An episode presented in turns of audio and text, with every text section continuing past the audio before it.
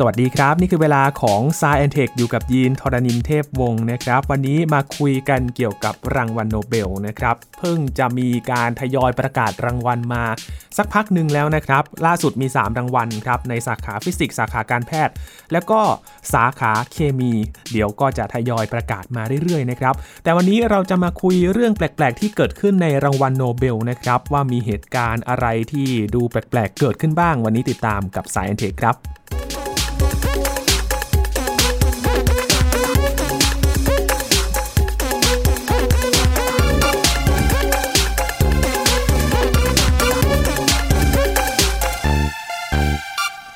ก่อนหน้านี้เราคุยกันเรื่องของรางวัลอิกโนเบลนะครับที่มีการประกาศเป็นรางวัลวิทยาศาสตร์สุดแปลกที่ฟังแล้วก็ดูขำขันในช่วงแรก ๆ นะครับ แต่ก็ทำให้เราได้ฉุกคิดกัน แต่ว่ารางวัลอิกโนเบลเนี่ยเขาก่อตั้งขึ้นมาเป็นการล้อกับรางวัลโนเบลนะครับที่เป็นการประกาศรางวัลสำหรับนักวิทยาศาสตร์ที่มีการคิดค้น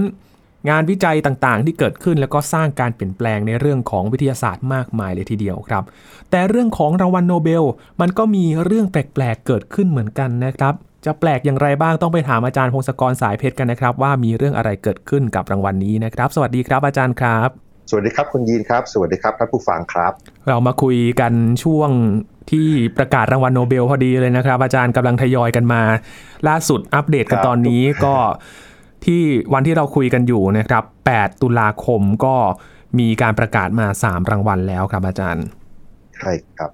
รางวัลโนเบลนี่ก็อยู่มานานแล้วนะครับครับเป็นรางวัลที่แบบว่าใหญ่สุดเลยนะสำทางด้าน ถ้าเกี่ยวกับด้านฟิสิกส์เคมี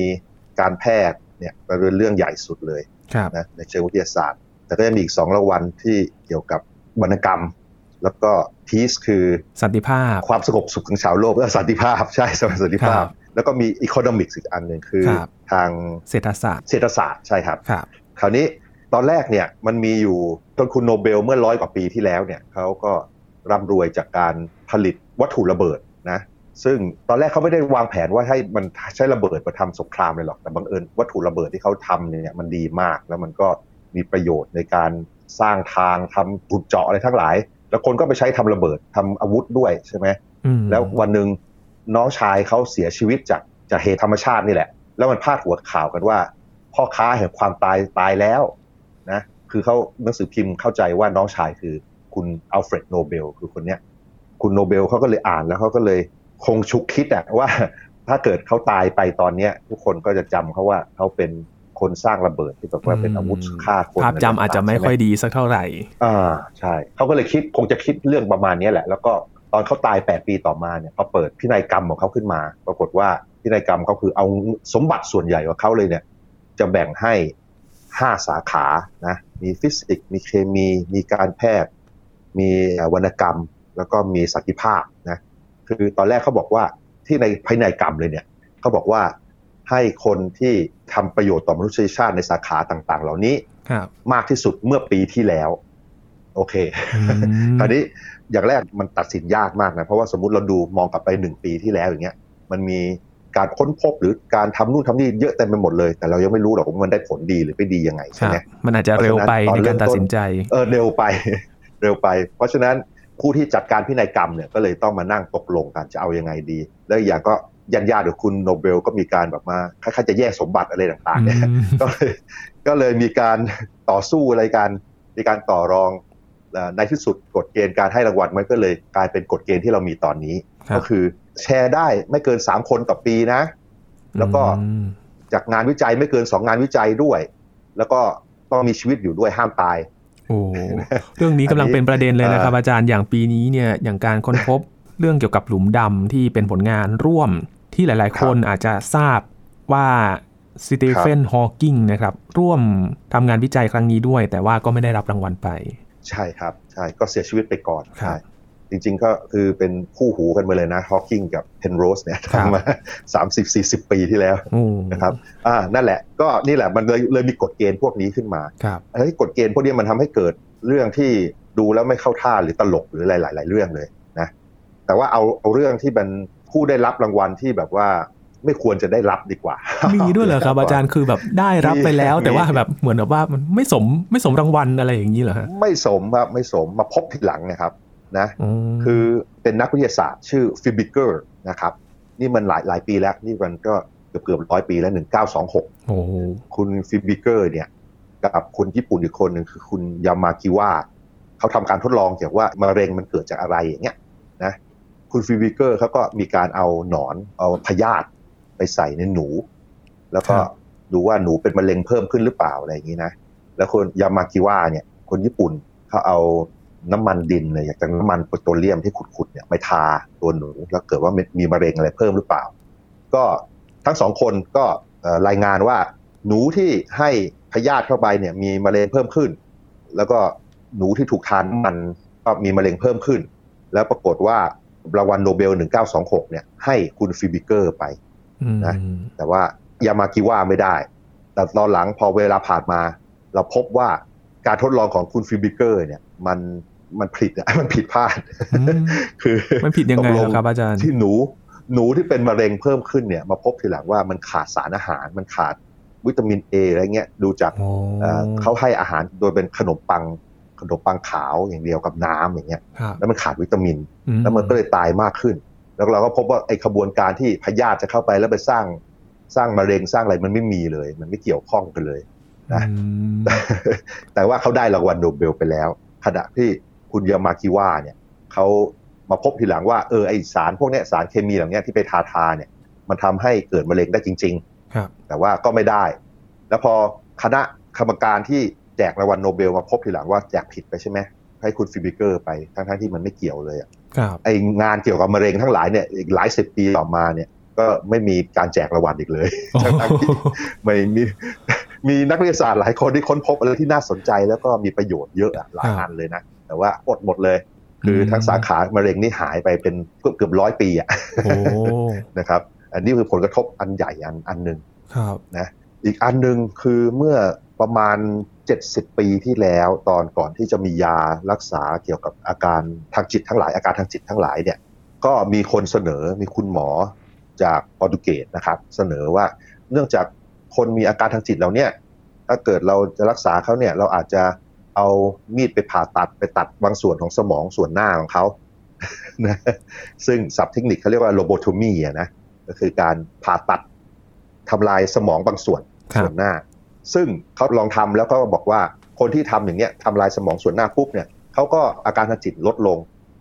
ก็ก็จริงแต่ว่าจริง ๆ แล้วเขาคล้ายว่าเขาจะเป็นคนเฉื่อยชาแล้วก็ไม่ค่อยทำอะไรเนี่ยอืมกลายเป็นผักมากขึ้น กลายเป็นพืชมากขึ้นน่ะ สมองครับส่วนหน้าไม่ทำงาน ก็คืออาการทางจิตมันก็ลดลงจริงๆครับแล้วก็จากการโฆษณาอะไรต่างๆเหล่าเนี้ยก็ทำให้ไปถึงการให้รางวัลแล้วก็ในที่สุดคุณหมอ ชาวโปรตุเกสชื่อคุณหมอโมนิสเนี่ยก็ได้รางวัลโนเบลด้วยนะนี่คือปี 1949ครับหลังสงครามโลกครั้งที่สองเนี่ยเขาได้ไปปุ๊บทั้งโลกก็เลยแบบตื่นเต้นกันใหญ่ ก็เลยเอาไอ้ขบวนการเนี่ยขบวนการ lobotomy ผ่าตัดสมองอย่างเงี้ยไปทดลองใช้กัน แล้วก็คนเป็นทั้งโลกนี่หลายพันคน ถูกจับผ่าตัดแบบนี้อืมแล้วเราก็พบทีหลังว่า จริง ๆ มันมันเป็นการทำลายสมองให้คนเฉื่อยชาลงอะ มันไม่ใช่การรักษาอะไรเท่าไหร่ คือคุณภาพชีวิตหลาย ๆ คนมันแย่ลงเยอะมากโอ้แทนที่จะดีขึ้นบางคนอาจจะพออ่าแทนที่จะดีขึ้นบางคนอาจจะช่วยตัวเองได้เมื่อก่อนต่อมาช่วยตัวเองอะไรไม่ได้เลยครับเพราะว่าตอนนั้นมันยังไม่มีระบบที่แบบไปดูว่าสมองตรงไหนตรงไหนควรจะไปทำอะไรกับมันอะยังไม่มีเอ่อระบบพวก MRI CT สแกนอะไรต่างๆ ที่ให้ภาพชัดเจนใช่ไหมอันนี้คือเขาวางยาสลบ แล้วก็เปิดกระโหลกแล้วก็เอามีดไปตัดตัดๆเลยอืมไปเช็ดแปะไปไปตัดเป็นแผลแผลๆครับมันก็นับดูอืมเอ่อ โทษทีเมื่อกี้มาพูดว่ายางวางยาสลบจริงๆไม่ใช่วางยาสลบแค่ว่ายายาแก้เจ็บนิดหน่อย แล้วก็อืมก็ดูปฏิกิริยาด้วยคือแบบครับกรีดตรงนี้แล้วยังพูดได้หรือเปล่าอะไรเงี้ยนะอืมแล้วก็พอทำอย่างนี้ปุ๊บก็มีหมอในสหรัฐอีกคนหนึ่งเขาไปทำวิธีที่แบบไม่ต้องเปิดสมองด้วยซ้ำคือคราวนี้เขาไปเอาไอ้ที่ขุดน้ำแข็งอะที่เป็นคล้ายๆตะปูยาวๆแหลมๆอะครับครับแล้วเขาสอดไปใต้ลูกตาโอ้ใต้ที่ลูกตา แล้วก็ไปต่อจอกระโหลก แล้วก็เจาะทะลุกระโหลกบางๆตรงนั้นเข้าไปเลยไปทำลายทำลายสมองส่วนนั้นเลย ก็หวัดเสียวเหมือนกันนะครับไอ้อาจารก็ย์อยู่ได้ ใช่ใช่ก็มีคนตายคนอะไรเยอะเหมือนกัน แล้วก็ แต่นี่แหละก็มันได้ชื่อมาจากรางวัลโนเบลไงมันก็เลยดูเหมือนว่าโอ้โหอาจจะเป็นของดีอะแล้วครัก็บคนก็ใช้กันเยอะอ่าเออแล้วก็ เออก็เลยแย่ แล้วกว่าจะรู้จริงๆในนี่ใช้เวลานานเท่าไหร่แล้วครับอาจารย์ ก็ประมาณห้าปีต่อมาห้าปีหลังจากได้รางวัลเนี่ยคนก็เริ่มสงสัยเลยเอ๊ะมัน มันไม่ดีจริงนี่หว่าครับแล้วก็มีคนประท้วงด้วยบอกว่าควรจะยึดรางวัลคืนแต่ว่าอืมคณะกรรมการก็บอกเออแต่ตอนนั้นมันยังไม่มียารักษาอะไรเลยนะตอนนั้นก็คือใช้ความรู้ที่มีอยู่ตอนนั้นเขาเลยตัดสินแบบนั้นแหละ ก็ไม่ยึดไม่ยึดคืนไม่อะไรอืมอันนี้คือเรื่องเรื่องใหญ่ครับๆที่แหมมันมันให้แบบผิดพลาดมากเลยมอีกอันหนึ่งก็คือแบบให้กับคนที่บางทีเขาทำเรื่องอื่น ๆที่คนไม่ชอบอะนะ ยกตัวอย่างเช่น มนุษยชาติตอนเนี้ยที่มีชีวิตอยู่ดีกินดีได้เนี่ยมีอาหารเยอะเหลือเฟือเนี่ยก็เพราะว่าปุ๋ยปุ๋ยที่สังเคราะห์ขึ้นมานะครับคือเมื่อก่อนเนี่ยการที่จะหาปุ๋ยหาอะไรเนี่ยมันต้องไปขุดสารเคมีที่มีไนโตรเจนอะไรต่างๆ มาทำเป็นปุ๋ยครับแล้วเมื่อก่อนเนี่ยมันหายาก แม้ว่าไนโตรเจนจะอยู่ในอากาศเต็มไปหมดเลย ก็ไม่มีทางที่จะดึงมาท่านแบบเป็นผสมไปในดินเป็นปุ๋ยได้ จนกระทั่งมีนักเคมีของเยอรมันชื่อคุณฟริตซ์ฮาเบอร์เนี่ยเขาก็ ทำปฏิกิริยาเคมีที่สามารถดึงเอาไนโตรเจนในอากาศมาทำเป็นแอมโมเนีย แล้วก็ทำเป็นปุ๋ยได้ มันทำให้เกษตรกรรมทั้งโลกพัฒนาอย่างรวดเร็ว แล้วก็คนก็ไม่อดตายจากการอดอาหารอย่างแบบเมื่อก่อนเท่าเมื่อก่อนนะครับ คือก่อนที่จะมีปุ๋ยปุ๋ยเคมีปุ๋ยสังเคราะห์พวกเนี้ยคนจะอดตายประจำนะทุกปีในโลกสักแห่งหนึ่งอืมแต่พอพอมีปุ๊บก็สบายเลยไม่มีอาหารขาดแคลนเท่าไหร่แล้วอ่านะพวกนี้คือผลงานเอกของเขา แต่ผลงานเอกอีกอันหนึ่งของเขาก็คือตอนสงครามโลกครั้งที่หนึ่งเนี่ยเขาเป็นคนคิดค้นใช้สารพิษสู้กัน ได้คลอรีนได้อะไรเนี่ยนะครับแบบว่าสงครามโลกที่หนึ่งนี่คือแบบประจันหน้ากันอยู่นานๆใช่ไหมก็มีการปล่อยแก๊สพิษใส่กันอะไรอย่างเงี้ยโอ้แล้วคนที่ดูแก๊สคนที่โดนแก๊สพิษมันทรมานมันจะตายอย่างเงี้ย ก็ทุกคนก็คิดว่าเออมันมันแย่มากนะ แล้วก็ตอนหลังก็มาตกลงกันว่า มันห้ามสู้กันด้วยแก๊สพิษเหล่านี้ครับแต่ว่าพ อหลังสงครามก็คุณฟริตซ์ฮาเบอร์ก็ได้รับรางวัลนะเพราะว่าจริงๆเขาก็ทำประโยชน์อย่างมหาศาล แต่ว่าก็มีคนบอยคอตประท้วงอะไรเป็นเรื่องใหญ่ตอนนั้นเลยนะอืมแล้วก็ตอนจบของคุณฟริตซ์ฮาเบอร์เนี่ยตกลงคือพอใกล้ๆสงครามโลกครั้งที่สองฮิตเลอร์เข้ามา เป็นผู้นำประเทศเยอรมันเนี่ยคุณฟริตซ์ฮาเบอร์ซึ่งจริงๆเป็นนักวิทยาศาสตร์เอกที่สุดของเยอรมันตอนนั้นเนี่ยบังเอิญเขามีเชื้อสายยิวอ๋อก็เลยต้องหนีออกมาครับตอนจบเขาเลยแบบไปอยู่กับอิสราเอลอะไรต่างๆ ก็ชีวิตตอนหลังก็แย่แต่ว่าเขาบอกว่าเขามีความสุขดีตอนหลังอืมอ่ามีเรื่องของเชื้อชาติมาเกี่ยวข้องด้วย ก็ชีวิตนี้พลิกไปเลยนะครัใช่บใช่ครับใช่อืมอีกอย่างหนึ่งที่ผ่านๆมาผู้หญิงได้น้อยมากนะผู้หญิงใช่ครับผู้หญิงโดยเฉพาะในสาขาที่เกี่ยวกับวิทยาศาสตร์อะไรต่างๆนะคือผู้หญิงได้แบบไม่ถึงห้าเปอร์เซ็นต์นะครับจากคนที่ได้ทั้งหมด ตอนหลังๆที่ถึงจะเริ่มได้ทั้งๆที่มีหลาย ๆ คนที่เราคิดว่าควรจะได้ เพราะจริง ๆ เขาเป็นคนที่ทำงานและค้นพบจริงๆนะ เช่นนักดาราศาสตร์ชื่อคุณเวรารูบินเนี่ยเป็นคนค้นพบว่าหลักฐานว่าการหมุนตัวของกาแล็กซีมีดาวต่างๆ โคจรรอบกาแล็กซีต่างๆเนี่ยความเร็วมันบอกบอกว่ามันมีสสารมืดอยู่มี dark matter อยู่ อันนี้เขาแบบว่าเป็นหลักฐานฟันธงชัดเจนครับก็เขาเสียชีวิตไปก่อนทั้งๆอ๋อที่อ่าก็ตายไปซะแล้วนะครับครับ หรือคุณลิเซ่ไมต์เนอร์ลิเซ่ไมต์เนอร์เนี่ยก็ทำงานกับผู้ชายอีกคนซึ่งคือคุณออตโตฮานเขาทำงานเกี่ยวกับ สารกัมมันตภาพรังสีอะไรนี่แหละ แล้วเขาเป็นเป็นคนค้นพบการแตกตัวของยูเรเนียมนะคือธาตุหนักๆมันแตกตัวเป็นธาตุที่เบาลงมาย่อยๆ ก็คือการแตกตัวปฏิกิริยาทางปรมาณูอะนะอืมคราวนี้แต่รางวัลคุณออตโตฮานได้ Nobel Prizeแต่ว่า แต่ว่าลิเซ่ไมต์เนอร์อดโอ้หมดไปซะแล้วนะหรือว่าแม้แต่การค้นพบ DNA อย่างเงี้ยที่คุณเจมส์วัตสันฟรานซิสคริกมอริสวิลคินส์นะที่ค้นพบว่า DNA มันเป็นเกลียวเนี่ย คือสามคนเนี่ยเขาได้ข้อมูลได้ภาพถ่ายภาพถ่ายเอ็กซเรย์ของของ DNA มาจากคุณผู้หญิงชื่อโรสลินแฟรงคลินโรสลินแฟรงคลินเนี่ยก็คือถ่ายผลึกของ DNA แล้วก็ชัดเจนทำให้ข้อมูลเนี่ยมันบ่งชี้ชัดเจนเลยว่า DNA หน้าตาเป็นเกลียวยังไงอะไรอย่างเงี้ยแต่ว่าเอิ่มในที่สุดคุณโรสลินก็เสียชีวิตก่อนเหมือนกัน แล้วก็เป็นผู้หญิงด้วยก็ไม่แน่ใจว่ามันสาเหตุไหนนะอืมก็จริงๆก็เขาควรจะได้ด้วย เพราะว่าเขาครับเขาพบสิ่งสำคัญมากอย่างเนี้ยอืม เนี่ยก็เลยคือไอการที่ได้รางวัลโนเบลเนี่ยนอกจากจะต้องเป็นคนเก่งและค้นพบอะไรต่างๆ น่าสนใจหรือประดิษฐ์อะไรน่าสนใจแล้วยังต้องโชคดีด้วยนะคือออืมคือถ้าถ้าปีนั้นคนมันเยอะแล้วเกินสามคนก็อดครับนะหรือว่าถ้าเสียชีวิตไปก่อนก็อดนะ อย่างปีที่มีการค้นพบคลื่นโน้มถ่วงนะครับ gravitational wave นะปีนั้นก็ได้สามคน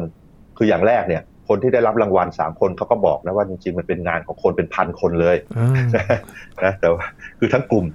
ที่ช่วยกันทำเนี่ยมันเป็นงานของพันคนเลย แต่ว่าเขาต้องเลือกมาแค่สามคน ให้ทั้งกลุ่มไม่ได้ แล้วนอกจากนี้ความจริงจากสามคนเนี่ยจริงๆมันมีควรจะมีสี่คนมีคนหนึ่งที่ควรจะได้รางวัลด้วย เพราะว่าเขาก็เริ่มมาทำงานมา แต่ว่าปีก่อนหน้าเขาเพิ่งเสียชีวิตไปนะคนนั้นเขาผมเคยได้เรียนเขาด้วยเขาเป็นอาจารย์ผมก็เขาก็เลย ก็เนี่ยแหละ ก็ข้อจำกัดไอ้สามสามคนเนี่ยมันทำให้แย่หรือฮิกโบซอนพูดถึงฮิกโบซอนใช่ไหมไอ้แบบว่าอนุภาคฮิกส์อย่างเงี้ย จริงๆ คนที่มีไอเดียทำเรื่องเกี่ยวกับฮิกส์เนี่ยอาจจะมีอย่างน้อยหกคนครับ แต่บังเอิญชื่อมันถูกเรียกว่าฮิกส์นะแล้วก็เข้าใจว่าก็คงไม่รู้จะให้รางวัลยังไงแชร์แบ่งกันยังไงก็รอมานานเลยจนกระทั่งก็มีผลการทดลองจากที่เซิร์นมาว่าบอกว่าเจออะไรยังไง แล้วก็คนที่ได้ก็อายุ เยอะเลยครับเซอร์ฮิกส์เนี่ยก็อายุแบบเก้าสิบอะไรเงี้ยนะก็คนที่อดไปอดได้ก็อืมก็ไม่รู้จะทำไงนะ บางคนเขาก็มีการประท้วงโดยซ้ำมีการแบบว่าเอ้ยทำไมผมไม่ได้มีการซื้อโฆษณาอะไรต่างๆโดยซ้ำแต่ว่า ก็ส่วนใหญ่ก็ประท้วงไม่ไม่มีผลอะไรครับ เพราะว่าทางคณะกรรมการเขาให้ไปเลยให้แล้วไม่ไม่มีการตัดสินของคณะกรรมการเนี่ยถือว่าเป็นที่สิ้นสุดแล้ว ใช่ครับสิ้นสุดแล้วมันมีอีกหลาย ๆ กรณีซึ่งว่า ไอ้งานที่ให้เนี่ยให้คนเนี่ยจริงๆไอ้คนนั้นไม่ใช่คนแรกที่คนพบมีเยอะเลยคือว่า แล้วหลายๆคนที่เขารับเขาก็รู้นะเขาก็บอกเออจริง ๆทำไมไม่ให้คนนั้นล่ะเพราะว่าผมทำงานต่อจากเขาอะไรอย่างเงี้ยครับนะอันที่อาจจะได้ยินอะไรแหละดังสุดก็คือเพนิซิลินคุณอเล็กซานเดอร์เฟลมิงนักวิทยาศาสตร์ที่เราชื่อดัง ๆ ที่ค้นพบยาปฏิชีวนะเพนิซิลินเนี่ยจากราเนี่ยจริง ๆ มันเป็นงานที่ทำสืบเนื่องกันมาเป็นหลายสิบปีแล้ว ที่บอกว่าคนเขา เลี้ยงราแล้วเอาพิษของรามาฆ่าเชื้ออะไรต่างๆ ไปไปประมาณแต่ก็แค่ว่าคณะกรรมการเลือกที่จะให้รางวัลกับคุณอเล็กซานเดอร์เฟลมิงก็เลยกลายเป็นการเขียนประวัติศาสตร์อันหนึ่งว่ายาปฏิชีวนะจากราเนี่ยมันเกิดค้นพบตอนนี้โดยคุณคนนี้ทั้งที่คุณเฟลมิงก็บอกว่ามันมีมานานแล้วนะอะไรอย่างแต่ว่าก็นั่นแหละมาตัดสินไปแล้วก็รับต่อไปครับก็งงๆอยู่เหมือนกันนะครับ พอฟังไปฟังมา มีอะไรงงๆเกี่ยวกับรางวัลนี้ อยู่พอสมควรเลยนะครับใช่ครับคือจริง ๆ คนที่ได้เนี่ยก็เอาเอาเป็นว่าคนที่ควรได้มันเยอะกว่าคนที่ได้จริง ๆ หลายเท่าดีกว่า เนื่องจากสังคมมนุษยชาติเราให้น้ำหนักกับรางวัลนี้เยอะเนี่ยมันทำให้มันมีความแตกต่างกันมาก คนไหนได้รางวัลโนเบลเนี่ยก็เดี๋ยวก็เดินทางพูดไปทั่วนะได้ตังค์ได้อะไรเพิ่มอีกเยอะเลยได้แล้วก็พูดอะไรคนก็เชื่อนะ คนอีกคนนึงทำงานเหมือนกันเลย บางทีเจออะไรบางอย่างก่อนด้วย แต่ว่าไม่ได้ถูกรับเลือกเนี่ยก็ชีวิตเขาเองแบบหนึ่งครับ หรือบางคนเขาได้รางวัลมาแล้ว แล้วเขาทำสิ่งต่างๆ ที่ตลกตลกไม่ค่อยเข้าท่า แต่คนก็ยังให้น้ำหนักเชื่อยกตัวอย่างเช่น คนนี้คือเป็นอัจฉริยะแน่ๆ จริง ๆ เลยนะ คุณไลนัสพอลลิงคุณไลนัสพอลลิงเป็นนักเคมีนะเขาได้รางวัลโนเบลสองครั้งครับเขาได้รางวัลโนเบลในสาขาเคมีกับสาขาสันติภาพนะคุณเลนัสพอลลิงเนี่ยเขาเกือบจะ ค้นพบ DNA ด้วยซ้ำแต่ว่าแพ้ทีมจากอังกฤษไปนะแต่ว่าเกือบเกือบเกือบจะได้สามอัน นั่นแหละ แต่ว่าคุณนัสพอลลิงเนี่ยพออายุเยอะขึ้นมาหน่อยสักสี่สิบกว่าปีขึ้นมาเนี่ยปรากฏว่าแกไปได้ไอเดียว่า คนควรจะกินวิตามินซีวิตามินซีเยอะๆ แล้วมันจะแก้ทุกโรคเลยโรคหวัดโรคไข้ลดมะเร็งอะไรต่างๆเนี่ยและตัวแกกับภรรยาแกก็กินเยอะมาก กินแบบวันละเป็นกรัมกรัมหลายกรัมทั้งที่มันมากกว่าสิ่งที่เรา แนะนำเพื่อที่หมอแนะนำไปเป็นพันเท่าอะนะแต่คราวนี้นักวิทยาศาสตร์ที่เป็นอัจฉริยะแล้วก็ได้รางวัลโนเบลสองอัน บอกว่าควรจะทำอย่างนี้ใช่ไหมมันก็เลยเกิดธุรกิจที่แบบว่ากินวิตามินอะไรเยอะๆอย่างเงี้ย วิตามินซีวิตามินอะไรเยอะเลย แล้วก็ก็มีการกินตามซื้อเป็นธุรกิจใหญ่ผ่านมาหลายสิบปีเนี่ย แต่ว่าทั้งๆที่มันมีข้อมูลหลาย ๆ อันบ่งชี้ว่าการกินวิตามินพวกนี้เยอะเกินไปมันเกิดผลเสียมากกว่าผลดี คืออย่างน้อยมันจะเกิดแบบว่าเส้นเส้นเลือดพังมีโรคเกี่ยวกับระบบไหลเวียนของเลือดอย่างเงี้ย หรือว่ามีมะเร็งมากขึ้นอย่างเงี้ยแต่ว่ามันก็ฝังไปในหัวของคนทั่วไปแล้วว่าเออกินวิตามินเยอะๆดี แต่ว่ามันเป็นผลเสีย จนถึงตอนนี้ก็ยังมีอยู่นะครับอาจารย์ ใช่ครับใช่ใช่ตอนนี้คือต้องต้องระวังนะครับ คือ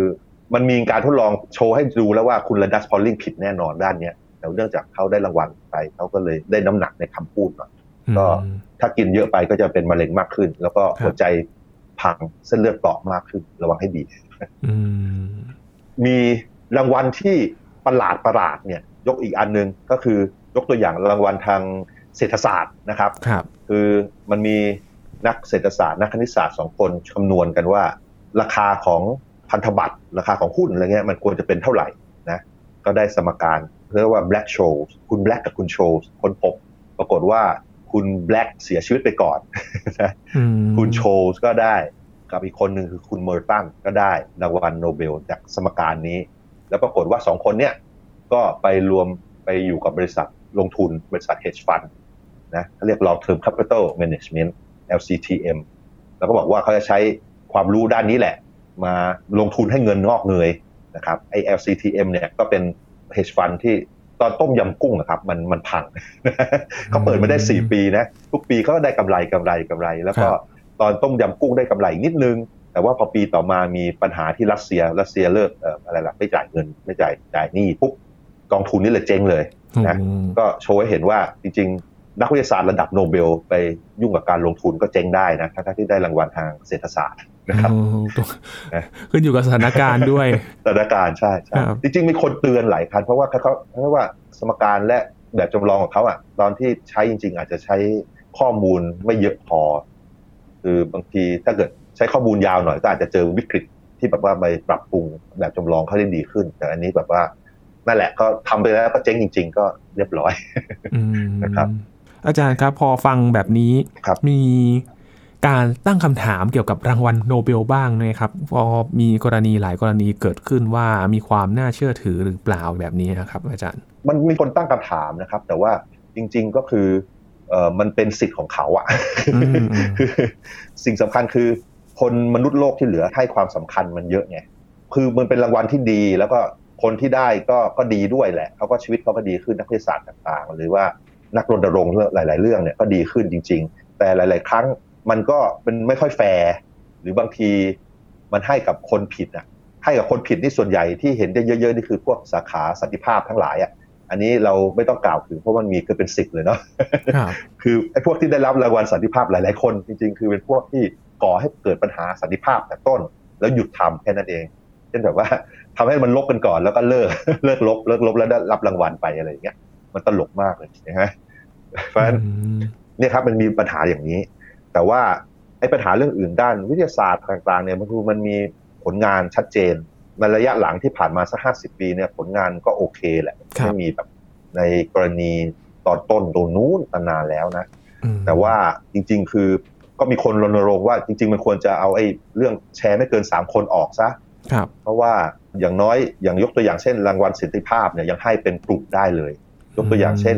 กลุ่มกาชาติเนี่ยกาชาติได้ 3 ครั้งเลยนะครับครับกาชาติกาชาติได้รางวัลสันติภาพ 3 ครั้งแล้ว เพราะว่ามันมีสงครามใหญ่ๆทีแกก็ได้ทีหนึงเพราะว่าเป็นองค์กรที่ไปช่วยคนนะนะครับก็ควรจะเป็นรับเป็นกลุ่มได้ แต่ว่ามันยังไม่มีการตอบรับจากคณะกรรมการ เพราะฉะนั้นอย่างนี้พวกฟิสิกส์พวกเคมีพวกการแพทย์ แล้วก็เนี่ยก็จะเป็นเป็นคนๆไปไม่เกินสามคนทั้งๆที่วิทยาศาสตร์ตอนเนี้ยมันเป็นงานของ การร่วมมือกันของคนเยอะๆนะครับทีมงานเยอะมากอืมอย่างเลโก้ขึ้นวิทย์ขึ้น ความท่วมถ่วงนั้นมันตั้งเป็นพันเนี่ยหรือหลายๆงานก็เป็นสิบเป็นร้อยนะเพราะฉะนั้นนั่นแหละก็นี่คือสิ่งที่ประท้วงกันเยอะๆที่แบบว่าเสนอแนะเยอะๆนะครับ ครับ จะเปลี่ยนจะได้เห็นหรือเปล่าคงไม่ไม่เห็นหรอกมันมันยากไม่มีใช่ทีไหมท่าครับว่าอาเขาจาจะรย์เปลี่ยนเลยอะมันยาก ก็ต้องรอดูนะมันมันก็พูดยากเพราะว่ามันเพราะที่ผ่านๆมาคณะกรรมการต่างๆ เขาไม่ค่อยแคร์กับข้างนอกหรอก คืออมเขาคิดว่ามันควรจะเป็นอย่างนี้ก็เป็นอย่างนี้แหละนะครับ ก็ให้มองเรื่องของผลงานแล้วก็งานวิจัยที่เกิดขึ้น แล้วกันนะครับว่าสิ่งที่ได้รับรางวัลเนี่ย เป็นอย่างไรกันบ้าง แล้วก็มีผลประโยชน์กับมวลมนุษยชาติมากแค่ไหนนะครับ ถือว่าหลังๆ ก็ไม่ได้ค่อยมีปัญหาแล้วใช่ไหมครับ อาจารย์เกี่ยวกับเรื่องของผลการทดลอง หลังๆ มักจะมีปัญหาว่าอะไรล่ะคนให้ให้น้อยไปอะคือคนมันควรจะได้เยอะขึ้นกว่านี้อืมหรือบางคนควรจะได้ครับนะ ตอนเนี้ยคนที่ได้เนี่ยคือเขามีผลงานจริง แต่ว่าคล้ายๆว่าก็มีอีกคนหนึ่งที่ผลงานมันสำคัญเท่าๆกันเรื่องเดียวกันทำไมไม่ได้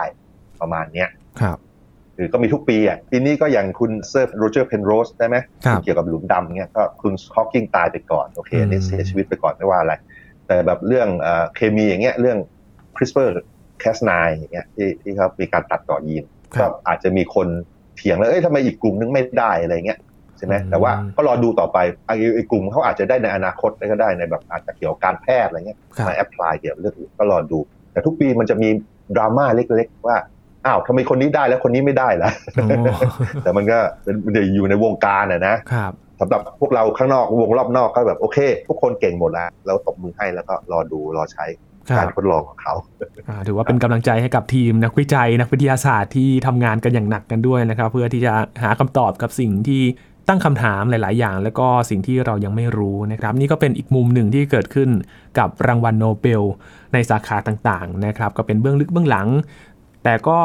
รางวัลที่ประกาศออกมาก็เป็นประโยชน์กับเราไม่น้อยเลยทีเดียวนะครับ ช่วงนี้ขอบคุณอาจารย์พงศกรสายเพชรมาก ๆ เลยนะครับ ยินดีครับ สวัสดีครับ ครับ นี่คือ Science Tech นะครับ คุณผู้ฟังติดตามรายการก็ได้ที่ thaipbspodcast.com ครับ รวมถึงพอดแคสต์ช่องทางต่างๆ ที่คุณกำลังรับฟังอยู่นะครับ อัปเดตเรื่องราววิทยาศาสตร์เทคโนโลยี และนวัตกรรมกับเราได้ที่นี่ทุกที่ทุกเวลาเลยครับ ช่วงนี้ยีนทรณินเทพวงศ์พร้อมกับอาจารย์พงศกรสายเพชรลาไปก่อนนะครับ สวัสดีครับ